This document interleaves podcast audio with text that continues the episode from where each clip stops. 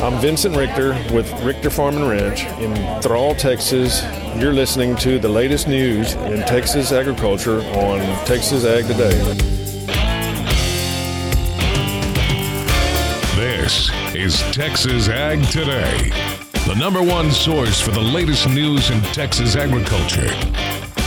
The largest and most experienced farm news team in the Lone Star State covers it all from the piney woods of East Texas to the rocky ranges of the Trans Pecos, and from the Panhandle down to the Rio Grande Valley.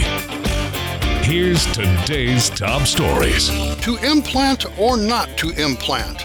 That can be a big question for cattle producers as they evaluate their marketing options. I'm James Hunt, and we'll talk about that on Texas Ag today.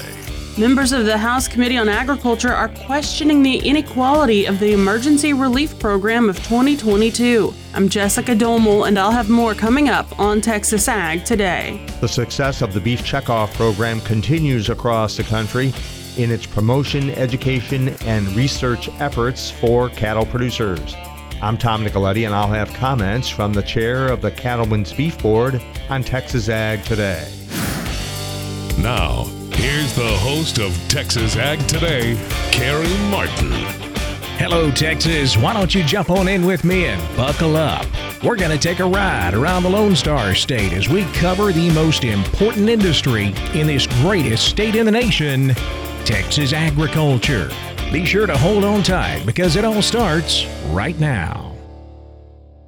Last summer's drought hit deep southeast Texas hard, along with all of South Louisiana and that has caused a crawfish shortage. Aaron Permenter grows crawfish in Hamshire, Texas, near Beaumont. He says he's having a slow start to the early crawfish harvest season. Yes, as of right now, it's slow, but it's starting to pick up. But it's February; it's still early. So hopefully by March, and when the water starts getting a little warmer, days start getting a little bit longer, it'll go ahead and start picking up. That shortage is pushing crawfish prices to record highs prices, I think, at the all time high. We've never seen prices this high. I think it'll even out once we get more crawfish on the market and they have trouble start moving them, the prices will start going down. Crawfish are currently in the 11 to $12 a pound range. Normally, prices are around $3 a pound. Cotton and soybean growers across the country will be able to use existing supplies of over the top dicamba formulations this growing season. Earlier this month, a U.S. district judge in Arizona vacated the registrations of Bayer's XtendiMax, BASF's Engenia, and Syngenta's Tavium, citing the Environmental Protection Agency's alleged failure to provide proper public notice or invite public comment when approving the dicamba products for use in 2020. The ruling left farmers in the lurch, wondering if they could use the dicamba products they already had on hand. An answer to that question came from the EPA Wednesday. The agency authorized the sale and distribution of dicamba products that were already in the possession of growers or in the channels of trade and outside the control of pesticide companies before the February 6th ruling. Bayer, BASF, and Syngenta are still prohibited from selling and distributing the products per the court ruling. For the Texas Farm Bureau Radio Network, I'm Jessica Domel. The Texas Panhandle is seeing excellent rain and snowfall this winter. Wes Beal with Equity Exchange in Spearman says you have to go back nearly two decades to find winter moisture as good as this. And that's great news for the winter wheat crop. But there is a benefit for summer crops as well. The only advantage is we don't see any pivots running right now. We don't see many having to pre water anything because we already have decent moisture in place. So if we haven't had to pre-water, we haven't had to utilize some of the allocation we've had on water, which provides more allocation for the summertime and still moisture today helps in the summertime and helps for a final yield in the fall. So I think we're in probably some of the best shape I've seen top five years, top three years that I've seen in the last 20 years that I've been here. Wes Beal with Equity Exchange in Spearman. To implant or not to implant? James Hunt says that can be a big question for Texas cattle producers. When ranchers contemplate how they want to market their cattle, one consideration is participation in a value added program. Some of the best known options are the all natural or non hormone treated cattle programs, in which the buyer wants cattle that were raised without the use of certain growth promoting technologies.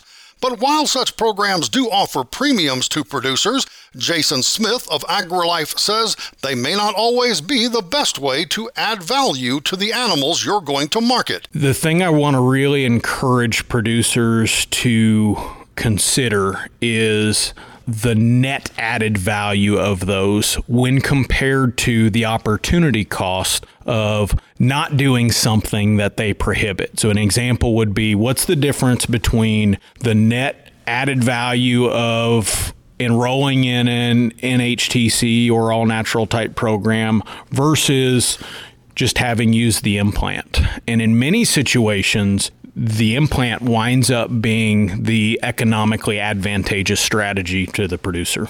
Because you can market them to someone who's not insisting on those things. There really aren't any constraints on how those animals are marketed, and the animal's more valuable because it's heavier. And in many situations, that outweighs the net added value or premium associated with that branded program.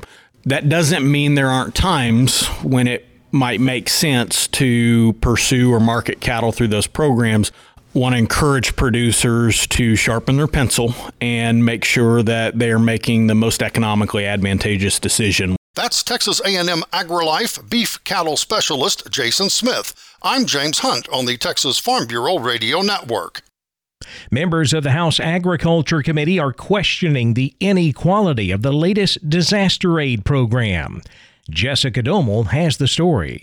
House Ag Committee Chairman G.T. Thompson of Pennsylvania and Congressman Frank Lucas of Oklahoma questioned U.S. Secretary of Agriculture Tom Vilsack Wednesday on inequality in the Emergency Relief Program of 2022. Here's Chairman Thompson. Unfortunately, you've taken upon yourself to utilize USDA to transform American agriculture through the unfettered use of the CCC or rewriting the rules on disaster aid programs to reorient assistance to small and part time farmers at the expense of the full time family farms. Secretary Vilsack told the committee When we advised Congress that there was a 10 to 12 billion dollar bill due to assist producers across the board for disasters in 2022, Congress appropriated $3 billion.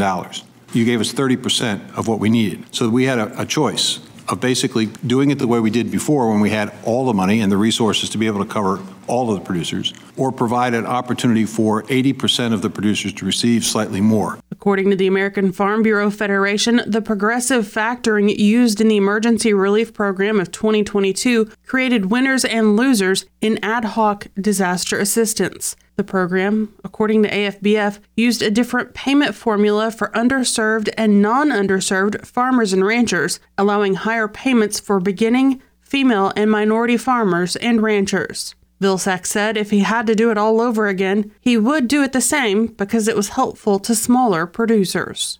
Why? Because they didn't receive the lion's share of the $19 billion of indemnification that was paid through crop insurance and other, other mechanisms. We'll have more on this with Secretary Vilsack and Congressman Frank Lucas on our next show. For the Texas Farm Bureau Radio Network, I'm Jessica Domel. The beef checkoff continues to boost beef sales and consumption. Tom Nicoletti has more. Funding for the National Beef Checkoff has been a catalyst for change in the U.S. beef industry since its beginnings in the 1980s. The checkoff assesses $1 per head on the sale of live domestic and imported cattle. The Beef Checkoff program increases profit opportunities for producers by keeping beef top of mind with consumers, restaurants, butchers, and other food retailers. The Cattlemen's Beef Board and the U.S. Department of Agriculture oversee the collection and spending of the funds. Jimmy Taylor is chair of the Cattlemen's Beef Board and an Oklahoma cattle rancher. One way that I look at the, the beef checkoff, I'm a producer. I pay about $400 a year in checkoff money. If I were to try to do something myself to promote beef, to do research or education, I could do very little. Couldn't do anything uh, as far as research. Education wise, it would just be me talking. that $400 would I could do a little promotion, but not much. But if all producers pool those dollars that go into the checkoff, we can do great things as far as creating beef demand. We can we can promote, put a lot of dollars toward that. We can educate a lot of people, and we can do research projects that will help move our industry forward. Those comments from Jimmy Taylor of Cheyenne, Oklahoma. He serves as chair of the Cattlemen's Beef Board. As part of the ongoing planning and evaluation effort at the CBB, all programs are evaluated to see that they are accomplishing their stated objectives as well as achieving the outcomes and goals of the beef industry's long range plan. I'm Tom Nicoletti at the Texas Farm Bureau Radio Network. This is Jim Hearn in the Rio Grande Valley. A very warm February weather pattern has put planters in the field and harvesting, well, is hitting a high gear. And neurological disease can cause lameness in horses. Veterinarian Dr. Bob Judd has more on that coming up. These stories, plus a look at the markets, are straight ahead on Texas Ag Today. National FFA Week is February 17th through the 24th, a week set aside for FFA students across the country to share how FFA impacts members every day. I'm National FFA President Amara Jackson from Michigan. What better way to show your support of FFA members than to get involved in FFA Week? Whether it's in person, on the phone, or via social media, be sure to share your FFA stories during hashtag FFA Week, February 17th through the 24th.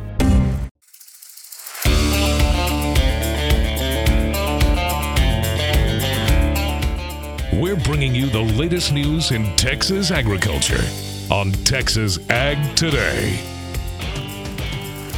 A warm February has corn planters rolling in deep South Texas. Jim Hearn has this update from the Rio Grande Valley.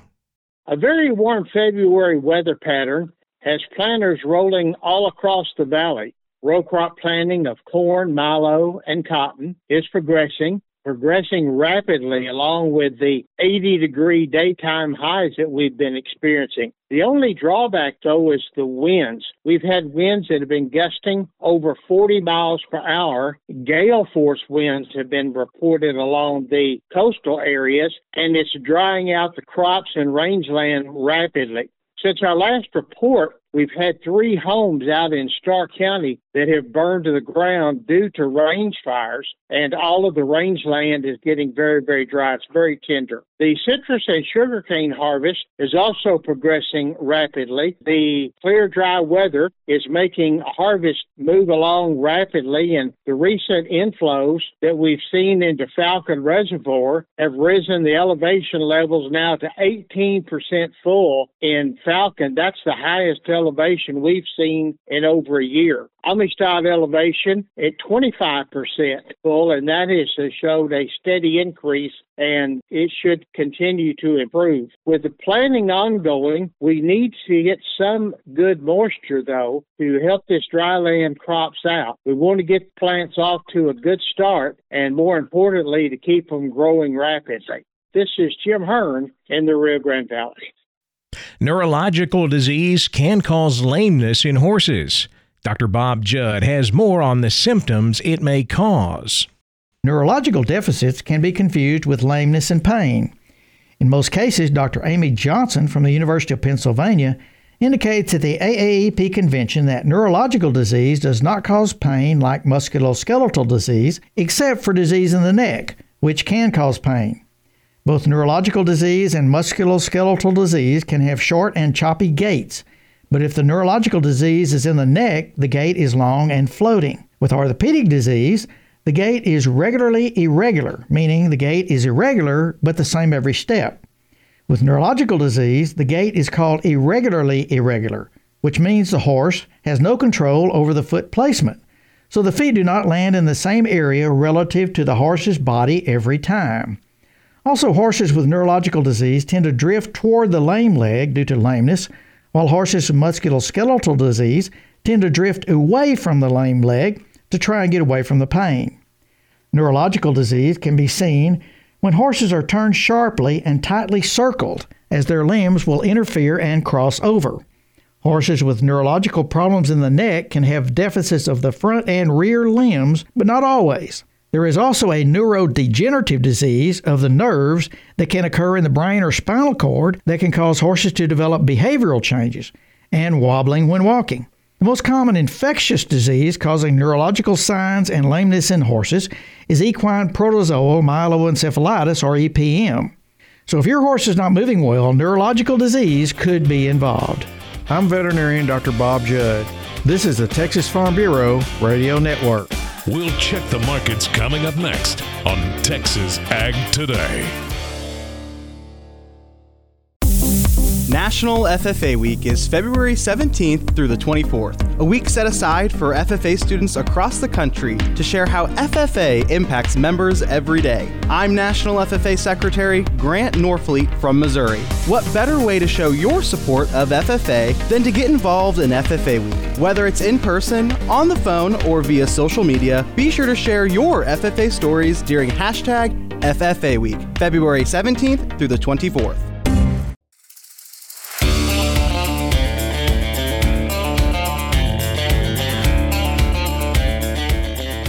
Here's the latest market information on Texas Ag Today.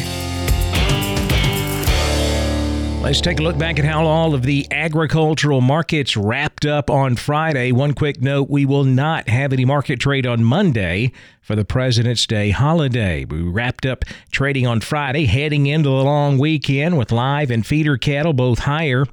The nearby February live cattle contract, low volume, getting ready to go off the board in a couple of weeks. It was up $1.37, 184.77. The April up $1.95, 187.55, with June live cattle up 95 cents, 182.82. Big gains on feeder cattle Friday. March was up 392 at 251.02. April up 332, 253.55 with the May contract up to 72 at 255.62. Cash fed cattle trade wrapping up the week selling cattle here in the southern plains at 180. That's 2 bucks lower compared to the previous week. Up north, same price on live sales 180. Dressed cattle in the north 287. That's 1 to 2 bucks lower compared to the previous week. Boxed beef prices higher Friday. Choice up 76 cents at 296.06. Select was up 20 at 288.19. Now let's check those auction barns. We're walking the pens with Larry Marble. Jody Fry, producers in Cargyle, sells cattle in San Angelo on Thursdays. Jody, how did this last sale go? 750 head was the total today. Compared to last week's sale, these calves and yearlings fully steady. It could have been $3 or more higher on some of those choice lightweight calves slaughter cows and bulls. Firm to $3 higher. Replacement type cows and pairs today, steady to higher. Better quality steers, 4,600 pounds from 240 all the way up to a high of near 365, mostly from 260 to 290. Six to 800 pound steers, 210 to a high of near 270, mostly 225 to 250. Heifer calves, four to 600 pounds, 210 to 315, mostly 235 to 275. Slaughter cows, average to high yielding from 82 to 102. Several of the highest yielding slaughter cows from 104 all the way up to a high of 118. 10 are very low yielding cows, just a few of those from 65 to 80. Slaughter bulls, average to high yielding 95 to 115. A few of those high highest yielding slaughter bulls 116 all the way up to a high of 138. Bred cows and two year olds, uh, young to solid mouth breds, medium to heavy bred, anywhere from 1250 to a high of 2275. Cow calf pairs, just a few small groups of those. Uh, baby tooth to solid mouth cows, but thinner flesh cows, anywhere thousand to eighteen hundred dollars a pair. What do you think about sales for next week, Jody? Uh, cooler uh, here maybe Friday and Saturday morning, but right. uh, calls for a really nice forecast on Monday and Tuesday. So I'm saying at least 5,000 sheep and goats on Tuesday. Probably similar cattle numbers next week, seven to 800 head. Tell everybody how to get a hold of you. 325 653 3371. That's the office number. My mobile's 234 7895. Of course, that's Jody Fry, producers in Cargyle. They sell sheep and goats on Tuesday, cattle on Thursday. I'm Larry Marble. I do walk in the Pins every Monday through Friday. See you again tomorrow. Good day. Back over to the futures market where lean hogs finish mixed Friday. The April contract up 22 cents, 85.22. May was unchanged, 88.85. Class 3 milk mixed. February milk down a penny, 16.17 a hundredweight, with March milk up 7, 16.87 a hundred. Cotton closed lower on Friday. Profit taking coming into the market, pushing prices down. Of course, we've had a great week in the cotton market, especially on those old crop contracts. So, traders closing out positions, taking profits heading into the three day weekend. March cotton down 76 points, 93.87. May down 89 at 94.42. December new crop cotton down 76, 84.08. Corn finished lower again on Friday, closing at a new contract low for the sixth time in eight trading days. USDA Outlook Conference releasing another estimate on the corn crop last week. It showed the corn ending stocks rising by 360 million bushels, up to a total of 2.5 billion a record large yield of 180 bushels per acre in this past crop was what helped to push us to an all time record crop above 15 billion bushels. So all of that corn continues to weigh on the market. March corn down one and a quarter, 416 and a half. May corn down a half, 429 and a half. September finished one and a half higher at 447 a bushel. Wheat hitting new contract lows as well on Friday. Just a glut of wheat on the market. Russia, Ukraine, and the EU all dealing with big wheat stocks, and they're chopping prices, undercutting everyone else on the world market. March Kansas City wheat down eight and a half, five sixty seven and a quarter. New crop July down eight and a quarter, five fifty five and a quarter. Soft wheat in Chicago finishing lower as well. March down six and a half, five sixty and a half. New crop July Chicago wheat down eight and a quarter. 561 and 3 quarters. In the energy markets, March natural gas up 2 cents at $1.60. March West Texas crude up $1.14, 79.17 a barrel. The financial markets were lower Friday afternoon. The Dow down 145 points, 38,627. The Nasdaq down 130 points, 15,775. The S&P down 24 at 5,005. That wraps up our look at the markets, and that wraps up this episode of Texas Ag Today. I'm Carey Martin. Hope to see you back here next time as we cover the most important industry in its greatest state in the U.S. of A. Texas agriculture. Thanks for joining us for Texas Ag Today. Be sure to follow the Texas Ag Today podcast, found wherever you listen to podcasts. For more Texas farm and ranch news, check out our website at texasfarmbureau.org or tfbradio.com. Texas Ag Today is a production of the Texas Farm Bureau Radio Network.